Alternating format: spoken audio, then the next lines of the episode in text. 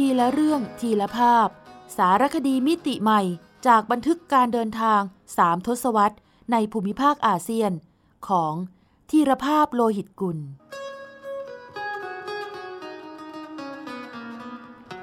อ่านโดย สมปองดวงสวัย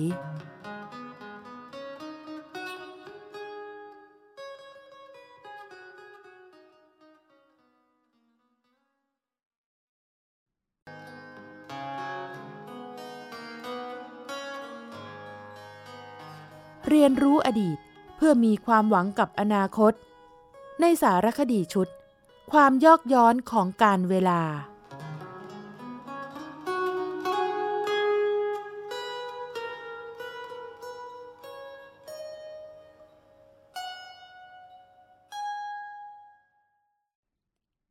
เงาอดีตดอยกองมูศพสวรรค์บนพื้นพิภพมีหลายเมืองบนโลกใบนี้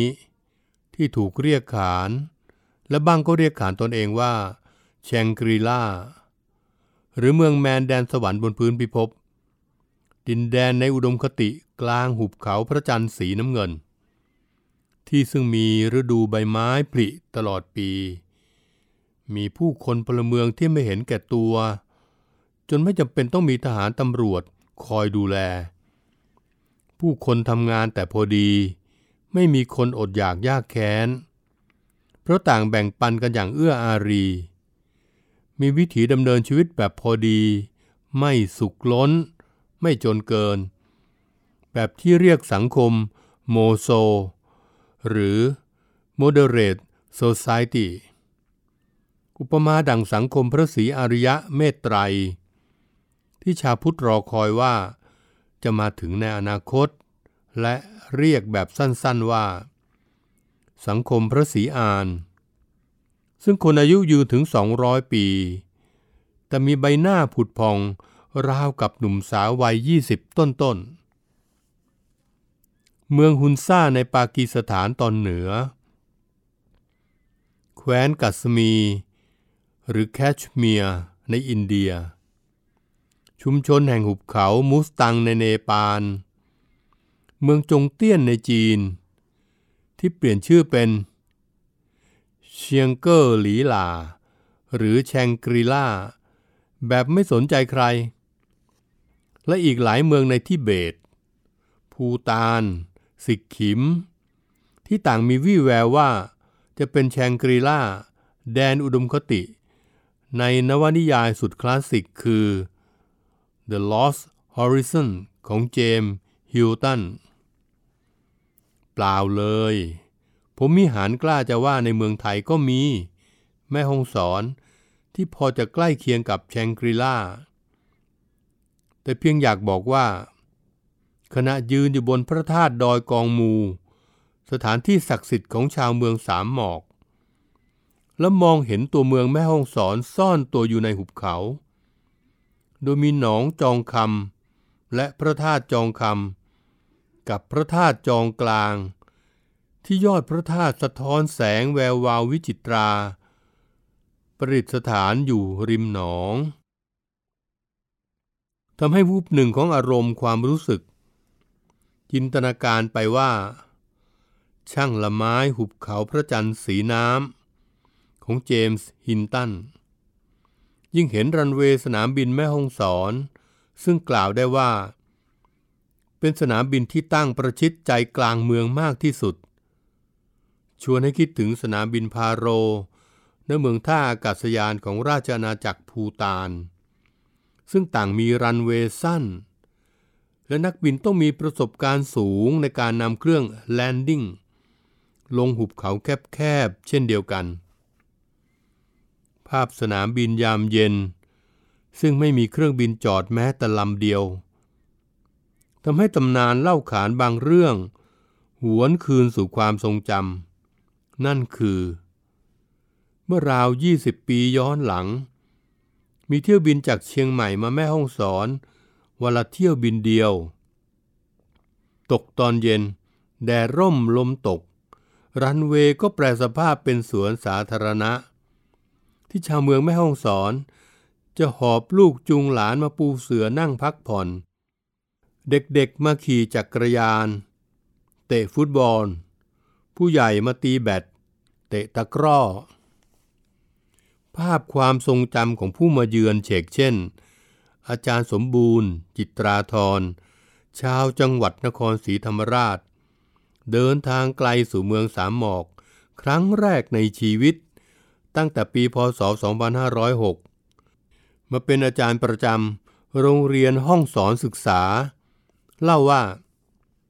ท่านเลือกมาสอนที่นี่ เพราะดูแผนที่แล้ว อยู่ติดกับเชียงใหม่ เมืองที่ใครๆว่าสวย ครั้นถึงแม่ห้องสอน อาจารย์สมบูรณ์เล่าว่าพอเครื่องบินบริษัทเดินอากาศไทย ปัจจุบันไม่มีสายการบินนี้แล้ว เตรียมลดระดับลง สนามบินแม่ห้องสอน ผมตกใจ เพราะมองลงไปเห็นหลังคาบ้าน แทบไม่มีหลังคาสังกะสีเลย ส่วนใหญ่เป็นหลังคาใบตองตึง อาจารย์สมบูรณ์นึกในใจว่า เราคิดผิดหรือเปล่า ที่เลือกมาสอนที่นี่ ครั้นเครื่องบินจอดสนิท สิ่งที่ท่านเห็นจากหน้าต่าง คือมีวัวเทียมเกวียนเข้ามาในรันเวย์มาจอดใต้เครื่องบินเพื่อขนสัมภาระของผู้โดยสาร แล้วขณะเดินลงจากเครื่องบิน ท่านเห็นครูและนักเรียนนับร้อยคน มารอต้อนรับใครสักคน จนท่านนึกในใจว่า สงสัยเที่ยวบินนี้ VIP หรือข้าราชการระดับสูงเดินทางมาแน่นอน แต่ที่ไหนได้พอผมเดินลงไปถึงรู้ว่า ครูและนักเรียนห้องสอนศึกษาที่เห็นนั้น มาคอยต้อนรับครูคนใหม่คือผมนั่นเอง จากความประทับใจนับแต่ก้าวแรก ที่สัมผัสแผ่นดินแม่ห้องสอน ประกอบกับความน่ารัก และเปี่ยมด้วยน้ำใจไมตรีของชาวไทยใหญ่ ความสงบงามของธรรมชาติ และพุทธศิลป์ไทยใหญ่ ผสมพม่าอันวิจิตรการตาทำให้ครูหนุ่มจากแดนใต้ หลงไหลเมืองนี้ จนสร้างครอบครัวกับครูสาวจากราชบุรี ที่หลงรักเมืองสามหมอกเช่นกัน ลูกๆทั้งสามของท่านจึงเกิดที่แม่ห้องสอนทั้งหมด รวมระยะเวลาที่รับราชการครูอยู่ที่แม่ห้องสอนทั้งสิ้น 17 ปีเต็ม ตราบจนวันนี้อาจารย์สมบูรณ์ และอาจารย์การจนาจิตราธรยังไปเยี่ยมไปเยือนเพื่อนครู และลูกศิษย์ที่แม่ห้องสอนเป็นระยะระยะ ด้วยกล่าวได้ว่า ทั้งสองท่านมีลูกศิษย์เต็มบ้านเต็มเมืองแม่ห้องสอนนั่นเองอันหนึ่ง ตามประวัติวัดพระธาตุดอยกองมู ระบุว่า เดิมชื่อวัดปลายดอย ตั้งอยู่ที่ดอยกองมู ทางทิศตะวันตกของอำเภอเมือง จังหวัดแม่ฮ่องสอน ถือเป็นวัดและพระธาตุประจำจังหวัด เป็นปูชนียสถานสำคัญประกอบด้วย พระธาตุเจดีย์ศิลปะไทยใหญ่พม่าสององค์ พศ 2403 พศ 2403 ขหาบดีชื่อ จองตองสู ได้สร้างพระเจดีย์องค์ใหญ่ ซึ่งบรรจุพระธาตุของพระโมคคัลลานะ พระอัครสาวกเบื้องซ้าย ซึ่งนำมาจากเมืองมะละแม่งในพม่า พศ 2417 พญาสิงหนาถราชา เจ้าผู้ครองเมืองแม่ฮ่องสอนคนแรก ได้สร้างพระธาตุเจดีย์องค์เล็ก บรรจุพระธาตุของพระสารีบุตร พระอัครสาวกเบื้องขวา ซึ่งนำมาจากเมืองมันดาเลในพม่า โดยคำว่ากองมู เป็นภาษาไทยใหญ่แปลว่า พระเจดีย์ดอยกองมูจึงหมายถึง ดอยพระเจดีย์นั่นแหละ พระธาตุดอยกองมู คือสถานที่ศักดิ์สิทธิ์ของเมืองสามหมอก ซึ่งท่านอาจารย์สมบูรณ์ และอาจารย์การจนาจิตราธรกลับมาแม่ห้องสอนครั้งใด ก็ต้องไปไหว้พระธาตุดอยกองมู เป็นมงคลกับชีวิตทุกครั้ง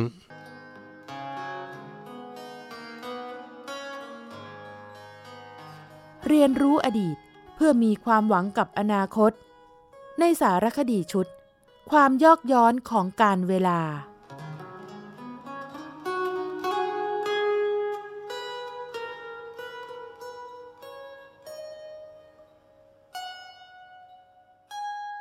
สู่ตองเป้ อวิชาอากาลิโกและคำขอโทษ สู่ตองเป้ มิตรภาพอธิษฐานการเวลา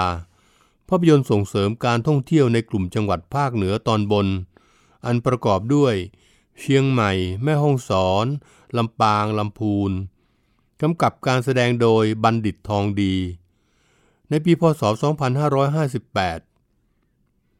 อาจไม่ใช่หนังส่งเสริมการท่องเที่ยวที่ดีที่สุด แต่กล่าวได้ว่าก่อให้เกิดปรากฏการณ์ทางการท่องเที่ยว แพร่กระจายไปหลายจังหวัด นั่นคือปรากฏการณ์สะพานไม้ในท้องนา หรือ ซูตองเป้ฟีเวอร์ แหล่งท่องเที่ยวที่ไหนมีท้องนา จะต้องมีสะพานไม้ให้หนุ่มสาวไปเซลฟี่ ไม่งั้นตกยุค แต่ในความเป็นจริงซูตองเป้คืออะไร มีความหมายอย่างไร สะพานซูตองเป้ ตั้งอยู่ที่บ้านกรุงไม้สักตำบลปางหมูอำเภอเมือง แม่ฮ่องสอน ห่างจากใจกลางเมืองไปเพียง 8 กิโลเมตร โครงสร้างสะพานเป็นไม้ พื้นปูด้วยไม้ไผ่สารกว้างราว 2 เมตร ยาวถึง 500 เมตร จึงทำสถิติเป็นสะพานไม้ไผ่ ที่ยาวที่สุดของไทย แต่ถ้าเป็นสะพานไม้สักต้องยกให้สะพานอูเบง ในเมืองอมรปุระของพมา่า ด้วยสถิติยาวกว่า 1,200 เมตร หรือกว่า 1 กิโลเมตร บนเดินสูงเหนือบ้านกรุงไม้สัก สำนักสงฆ์ตั้งอยู่ คือสวนธรรมภูสมะ สถานปฏิบัติธรรมภายใต้การดูแลของ พระประหลัดจิตพัฒอัคคปัญโย ประธานสงฆ์สวนธรรมภูสมะ เป็นผู้นำทางจิตวิญญาณก่อให้เกิดศรัทธาร่วมทั้งพระพิสุ สามเณร ชาวบ้าน และคณะนักท่องเที่ยว ร่วมแรงร่วมใจกันสร้างสะพาน ทอดข้ามแม่น้ำสงา ข้ามทุ่งนาของชาวบ้าน เชื่อมต่อสวนธรรมภูสมะ กับหมู่บ้านกุงไม้สัก เพื่อให้พระภิกษุสามเณรเดินบินทบาท ตลอดจนชาวบ้านได้สัญจรไปมา รวบรวมศรัทธาชาวบ้านนำพาพระภิกษุสามเณรชาวบ้านร่วมกันสร้าง ได้วางเสาเอกวันศุกร์ที่ 20 เมษายน พศ 2554 พร้อมคณะศรัทธาชาวจังหวัดแม่ฮ่องสอน ได้ร่วมกันอธิษฐาน และร่วมเป็นเจ้าภาพ บริจาคจตุปัจจัย ใช้ระยะเวลาในการก่อสร้างทั้งสิ้น 2 เดือนกับ 12 วัน เปิดใช้อย่างเป็นทางการเมื่อวันที่ 5 สิงหาคม พศ 2554 เล่าขานกันว่า พระประหลัดจิตพัฒน อัคคปัญโย อธิษฐานว่า จะสร้างพระพุทธรูปบนเนินเขา คือพระเจ้าพาราสูตองเป้ และสร้างสะพานสูตองเป้ให้สำเร็จในปีเดียว ซึ่งปรากฏว่า เพียง 8 เดือน ก็สำเร็จดังที่ได้อธิษฐานไว้ จึงได้ชื่อว่าซูตองเป้ เป็นภาษาไทยใหญ่แปลว่า อธิษฐานสำเร็จสำฤทธิผล นับเป็นชื่อที่มีสเสน่ห์และเปี่ยมด้วยความหมาย ที่สำคัญคือ มีกลิ่นอายพื้นบ้านพื้นถิ่นสูงมาก เพราะเป็นที่ทราบกันดีว่า ประชากรหลักของแม่ห้องสอนคือ ชาวไทยใหญ่ กลุ่มชาติพันธุ์ไทยไตดั้งเดิม ที่อพยพมาจากรัชฉานในพมา่า และยังรักษาอัตลักษณ์ ทางวัฒนธรรมของตนเองไว้อย่างเหนียวแน่น ไม่แพ้ชาวไทยลื้อเมืองน่าน ชาวไทยยวนที่รับแลสำหรับพระเจ้าพาราซูตองเป้ บนดอยสวนธรรมภูสมะ ต่อมาได้พระนามที่เป็นทางการว่า พระพุทธสามัคคี อธิษฐานมหาจักรพรรดิพระพุทธรูปทรงเครื่องกษัตริย์ปางมารวิชัย เป็นพระปฏิมาประธานที่งดงามยิ่ง นอกจากนั้น ยังมีเรือนเพาะธรรม เป็นศาลามุงด้วยใบตองตึงสำหรับปฏิบัติธรรม จากการออกแบบอย่างเรียบง่ายทว่าสวยงาม ตามแนวคิดของพระประหลัดจิตพัฒน์อัคคปัญโย โดยประยุกต์ความโดดเด่นของศิลปะพื้นบ้าน กับศิลปะสมัยใหม่ บนความพอดีได้อย่างลงตัว ในระยะเริ่มแรก ศูนย์ธรรมภูสมะ เป็นสถานปฏิบัติธรรม และอบรมธรรมะให้พุทธศาสนิกชน และนักเรียนนักศึกษาในพื้นที่ใกล้เคียง จนเป็นที่รู้จักอย่างแพร่หลาย จึงได้ขยายพื้นที่เพิ่มขึ้นเป็น 26 ไร่ในปัจจุบัน ช่วงที่ผมไปเยือนสวนธรรมภูสมะ เป็นช่วงที่แวดวงพระสงฆ์เรียก ช่วงปริวาสกรรม ซึ่งพจนานุกรมพุทธศาสตร์ ฉบับประมวลศัพท์ ปออประยุตโตอธิบายว่า สังฆาทิเศษคือประเภทของโทษ ที่เกิดจากการล่วงละเมิดสิกขาบท ประเภทคุรุกาบัตที่เรียกว่าอาบัตสังฆาทิเศษจัดเป็นอาบัตโทษรุนแรง รองจากปาราชิก มีทั้งหมด 13 ประการคือทำน้ำอสุจิเคลื่อน แต่ต้องสัมผัสกายสตรี พูดเกี่ยวพาราศีสตรี พูดจาให้สตรีบำเลอกามให้ทำตัวเป็นพ่อสื่อ สร้างกุฏิด้วยการขอ มีเจ้าภาพสร้างกุฏิให้ แต่ไม่ให้สงแสดงที่ก่อน ใส่ความว่าปราชิกโดยไม่มีมูล แกล้งสมมุติแล้วใส่ความว่าปราชิกโดยไม่มีมูลทำสงแตกแยกหรือสังฆเพศ เข้าข้างภิกษุ ที่ทำสงแตกแยก ภิกษุทำตนเป็นคนหัวดื้อ ประจบสอพลอคฤหัสดังนั้นจึงมีการตีความให้เข้าใจง่าย ๆว่า ปริวาสกรรมคือการต้องโทษ หรือการติดคุกของพระที่ทำความผิดหนักและปกปิดไว้ เมื่อมาแจ้งแก่หมู่สงแล้วต้องอยู่ปริวาสกรรม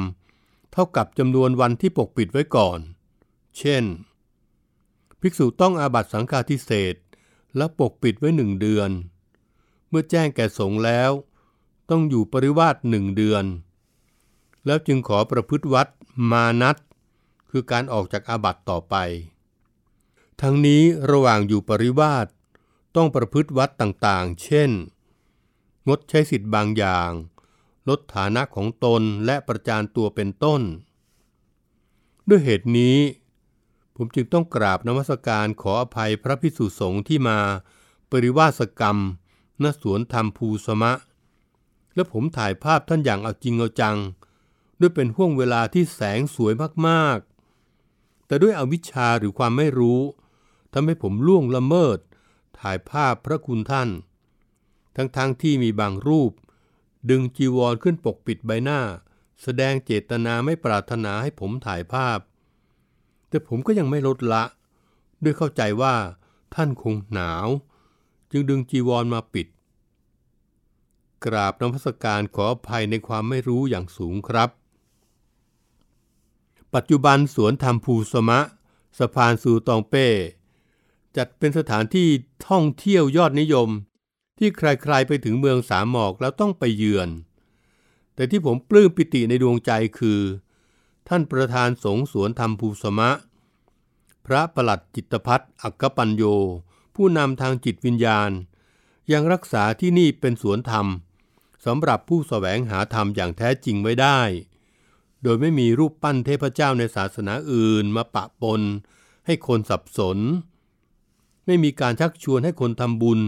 ด้วยวิถีทางที่ห่างจากความเป็นพุทธ ไม่มีเสียงเพลง หรือเสียงพระคอยเชียร์ให้คนทำบุญ จนหนวกหู เป็นการยืนยันว่าคำสอนของพระพุทธเจ้าเป็นอากาลิโก คือเป็นธรรมที่ปฏิบัติได้ และให้ผลได้ไม่จำกัดการ และที่สุดยอดคือคำสอนที่ท่านขึ้นไว้ที่หน้าปก แฟนเพจใน Facebook สูตองเป้ สวนธรรมภูสมะ พุทธศาสนสถาน ที่ว่า วันใดที่เธอเบิกบานในการรับใช้เพื่อนมนุษย์ วันนั้นคือวันที่สวยงามที่สุดในชีวิตเธอ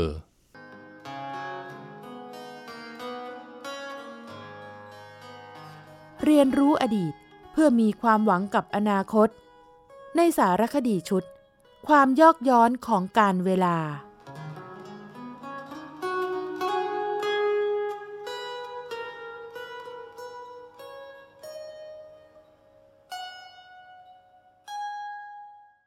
ม้านั่งไม้ประดับครุฑผ้า กรณี ดราม่านานาน เดือนมีนาคมพุทธศักราช 2501 ประวัติศาสตร์บันทึกไว้ว่า พระบาทสมเด็จพระเจ้าอยู่หัว ภูมิพลอดุลยเดชรัชกาลที่ 9 และสมเด็จพระบรมราชินีนาถเสด็จพระราชดำเนินทรงเยี่ยมราษฎรในพื้นที่ภาคเหนือเป็นครั้งแรก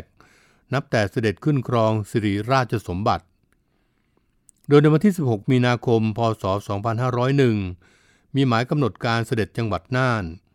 แต่ก่อนจะถึงตัวอำเภอเมืองน่าน ล้นเกล้าทั้งสองพระองค์ ทรงแวะเยือนอำเภอสา ปัจจุบันคือเวียงสา และเสด็จออกให้ราษฎรชื่นชมพระบารมี ณ บริเวณหน้ามุกชั้นบนของอาคารที่ว่าการอำเภอสา เป็นพระบรมฉายาลักษณ์ที่น่าปราบปลื้มปิติยินดีภาพหนึ่ง ในความรู้สึกของผม เพราะตัวอาคารเป็นไม้ มีหน้ามุกยื่นออกมาน่ารักและคลาสสิกมาก ขณะที่ทั้งสองพระองค์ทรงแย้มพระสวน และโบกพระหัตถ์ให้พระสกนิกรของพระองค์ วันที่ 1 เมษายน พศ 2548 47 ปีให้หลัง ผมสัญจรสู่จังหวัดน่าน โดยตั้งใจแวะอำเภอเวียงสา ด้วยความอยากรู้ว่า อาคารไม้คลาสสิกที่มีหน้ามุกยื่นหลังนั้น ยังมีอยู่หรือไม่ ปรากฏว่ายังอยู่ แต่เปลี่ยนสถานะจากที่ว่าการอำเภอสา เป็นสำนักงานเทศบาลตำบลเวียงสา ผมชวนท่านอาจารย์สมเจตวิมลเกษม ผู้ทรงคุณวุฒิหน่วยอนุรักษ์สิ่งแวดล้อมและศิลปกรรมท้องถิ่นน่าน เดินขึ้นไปบนอาคารสำนักงาน เพื่อขออนุญาตเจ้าหน้าที่ชมหน้ามุกประวัติศาสตร์ ด้วยความดีใจที่ทั้งอาคารและหน้ามุกยังอยู่ดี กระทั่งตราครุฑก็ยังประดับไว้เหมือนเดิม ในขณะที่อาคารเก่าเช่นนี้ในหลายจังหวัดถูกรื้อไปแล้ว แต่เมื่อได้คุยกับท่านนายกเทศมนตรีทำให้เราต้องหุบยิ้มเมื่อทราบว่า อาคารนี้เก่าและคับแคบไปแล้วกำลังมีแผนจะรื้อเพื่อสร้างอาคารใหม่ โชคดีที่ทราบว่า ประชาคมเวียงสาในนามกลุ่มคนฮักเวียงสา ร้องขอไว้ว่าอย่ารื้อ ควรจัดตั้งเป็นพิพิธภัณฑ์ชุมชนเวียงสามากกว่า ซึ่งทั้งผมและอาจารย์สมเจต ช่วยกันเชียร์ท่านนายกว่า ถ้าทำเป็นพิพิธภัณฑ์ได้จริง จะทรงคุณค่ามาก และท่านนายกก็จะได้รับเสียงชื่นชมอย่างแน่นอน หลังจากนั้นผมห่างหายจากการสัญจรสู่น่านหลายปี และไม่ได้ติดตามว่า สายลมแห่งโชคชะตา จะพัดพาอาคารคลาสสิกหลังนี้ไปในทางใด จนกระทั่งวันที่ 9 กุมภาพันธ์ 2561 ผมยืนยิ้มอยู่ด้านหน้าสำนักงานเทศบาลตำบลเวียงสาอีกครั้ง เมื่อประจักษ์ว่า อาคารไม้ยังตั้งตระงาน แถมยังประดับตัวอักษรที่บ่งบอกถึงความภาคภูมิใจว่า รอยพระบาทแรก ประตูสู่น่านตำนานเวียงสา 16 มีนาคม 2501 ครั้นมองไปที่หน้ามุก ยังมีพระบรมฉายาลักษณ์ในหลวงรัชกาลที่ 9 และสมเด็จพระนางเจ้าพระบรมราชินีนาถสะท้อนความตั้งใจจำลองภาพเหตุการณ์ วันที่ 16 มีนาคม พศ 2501 อย่างชัดเจน ผมยกกล้องขึ้นมาทึกภาพไว้ด้วยดวงใจปิติ เชิญครับ เชิญถ่ายภาพตามอัธยาศัย เดี๋ยวผมเลื่อนรถให้จะได้ไม่บังอาคาร น้ำเสียงเปี่ยมด้วยไมตรีของสุภาพบุรุษ ในชุดพื้นเมืองน่านท่านหนึ่งดังขึ้น แล้วถ้าอยากชมพิพิธภัณฑ์ที่ชั้นสองก็เชิญนะครับ แต่ตอนนี้หมดเวลาราชการแล้วไม่ใช่หรือครับ ผมถามด้วยความเกรงใจ ไม่เป็นไรครับ อยากเชิญชวนให้ไปชมกันครับ ผมตั้งใจทำพิพิธภัณฑ์นี้มาก ท่านคือคุณวิโรธหวันทอกนายกเทศมนตรีเทศบาลเวียงสาท่านปัจจุบัน น้ำเสียงนุ่มนวลของท่าน ทำให้ผมและคณะก้าวตามท่านขึ้นไปที่ชั้นสองของอาคาร ด้วยความตื่นเต้น ทั้งๆทที่ความตั้งใจแรก เราจะถ่ายภาพตัวอาคารเป็นที่ระลึกเท่านั้น พิพิธภัณฑ์นี้เราแบ่งพื้นที่เป็นสามส่วน คือห้องที่ติดหน้ามุกนำเสนอพระราชกรณียกิจของในหลวงรัชกาลที่ 9 ห้องต่อมา เราจัดแสดงข้าวของเครื่องใช้ของชาวน่านแต่โบราณ ส่วนพื้นที่ด้านหน้า เราจัดแสดงโขนเรือ หรือหัวเรือเมืองน่าน ซึ่งเป็นเอกลักษณ์ไม่ซ้ำใครท่านนายกวิโรธกรุณานำคณะของเราชมอย่างเต็มใจ แต่ทั้งหมดทั้งมวลนั้นผมอึ้งและทึ่ง มานั่งไม้ประดับรายครุฑมากที่สุด เพราะเมื่อ 60 ปีที่แล้วล้นเกล้าทั้งสองพระองค์ประทับม้านั่งไม้ตัวนี้ เพื่อโปรดให้ข้าราชการชั้นผู้ใหญ่ ที่มาเฝ้ารับเสด็จได้กราบบังคมทูลถวายรายงาน ที่สำคัญ ผมไม่เคยเห็นม้านั่งไม้ประดับครุฑผ้าเช่นนี้ที่ไหนมาก่อน จึงตั้งสมมุติฐานในใจว่า นี่อาจเป็นหนึ่งเดียวก็ได้ เหนือสิ่งอื่นใด ที่มาของม้านั่งไม้องค์นี้ก็ดราม่ามิบันเบาเลยทีเดียว มีอดีตข้าราชการท่านหนึ่งเอาม้านั่งนี้ไปเก็บไว้ที่บ้าน ผมเรียนท่านว่า นี่เป็นสมบัติของชาวเวียงสา ขอคืนมาไว้ที่พิพิธภัณฑ์เถอะครับ บอกครั้งแรกท่านเงียบ ครั้งที่สองท่านก็ยังเงียบ พอครั้งที่สามผมบอกท่านไม่คืนก็ไม่เป็นไรหรอก แต่ถ้าสอตองอ คือสำนักงานตรวจเงินแผ่นดินมาถาม ท่านต้องตอบเขาให้ได้ก็แล้วกัน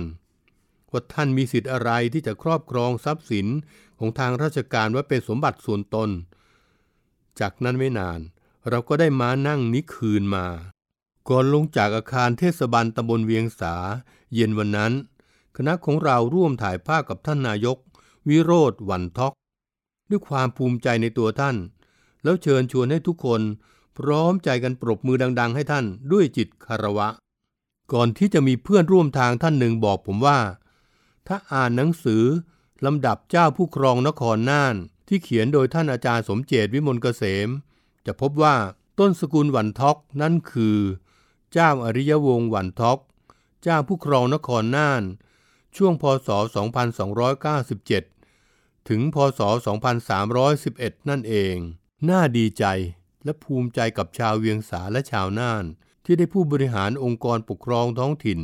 ที่พิทักษ์รักษาเกียรติยศแห่งบรรพชนน่านไว้อย่างแน่วแน่มั่นคงเช่นนี้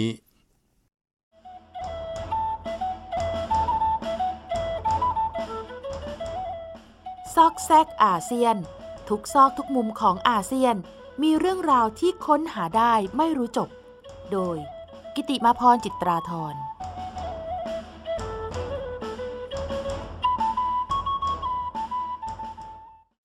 วัดล้านขวด ปริศนาธรรมล้ำเลิศจากสิ่งไร้ค่า การงดหรือลดใช้ขวดพลาสติกและถุงพลาสติก ที่เราเรียกถุงก๊อบแก๊บ กำลังเป็นกระแส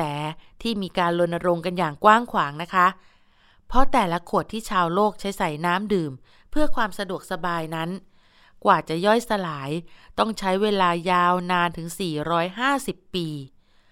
โดยรณรงค์ให้ใช้ขวดแก้วแทน เพราะสามารถนำกลับมาใช้ใหม่ หรือ reuse ได้หลายครั้ง โดยไม่เป็นอันตราย แต่หากใช้แล้วทิ้งทิ้งคว้างๆ ไม่ใส่ใจนำกลับมาใช้ใหม่ ก็จะกลายเป็นขยะ ที่มีงานวิจัยระบุไว้อย่างน่าใจหายว่า ระยะเวลาที่ขวดแก้วย่อยสลาย คือ ชั่วกัลปาวสาร อันมีความหมายว่า ขวดแก้วเป็นสสารที่ไม่มีวันย่อยสลายนั่นเองค่ะ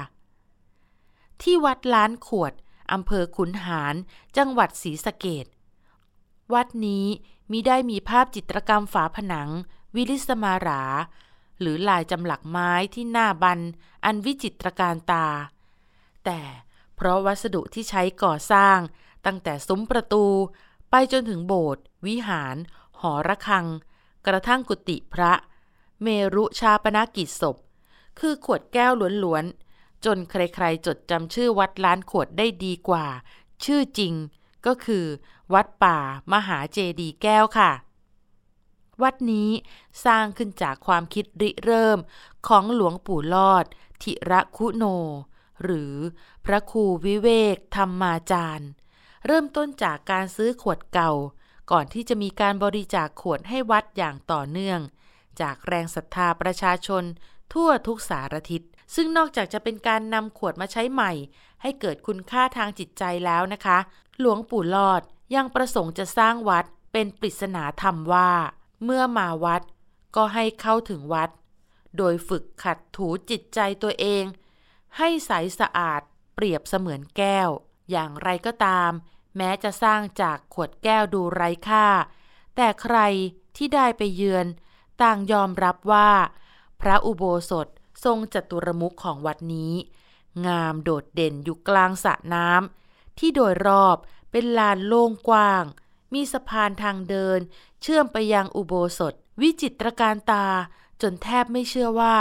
สร้างจากขวดล้วนๆ นับล้านล้านใบค่ะ สะท้อนกุศโลบายอันแยบยนต์ของหลวงปู่ลอด ในการดึงคนเข้าวัด มาขัดเกลาจิตใจให้บริสุทธิ์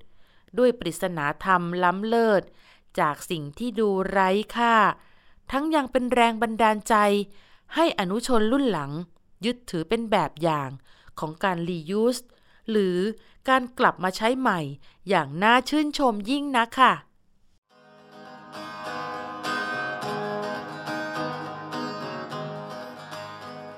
ทีละเรื่องทีละภาพ สารคดีมิติใหม่จากบันทึกการเดินทางสามทศวรรษ ในภูมิภาคอาเซียน ของทีรภาพโลหิตกุล สร้างสารรค์ดนตรีโดย นิพนธ์เรียบเรียง และบุญชัย ชุนหรักโชต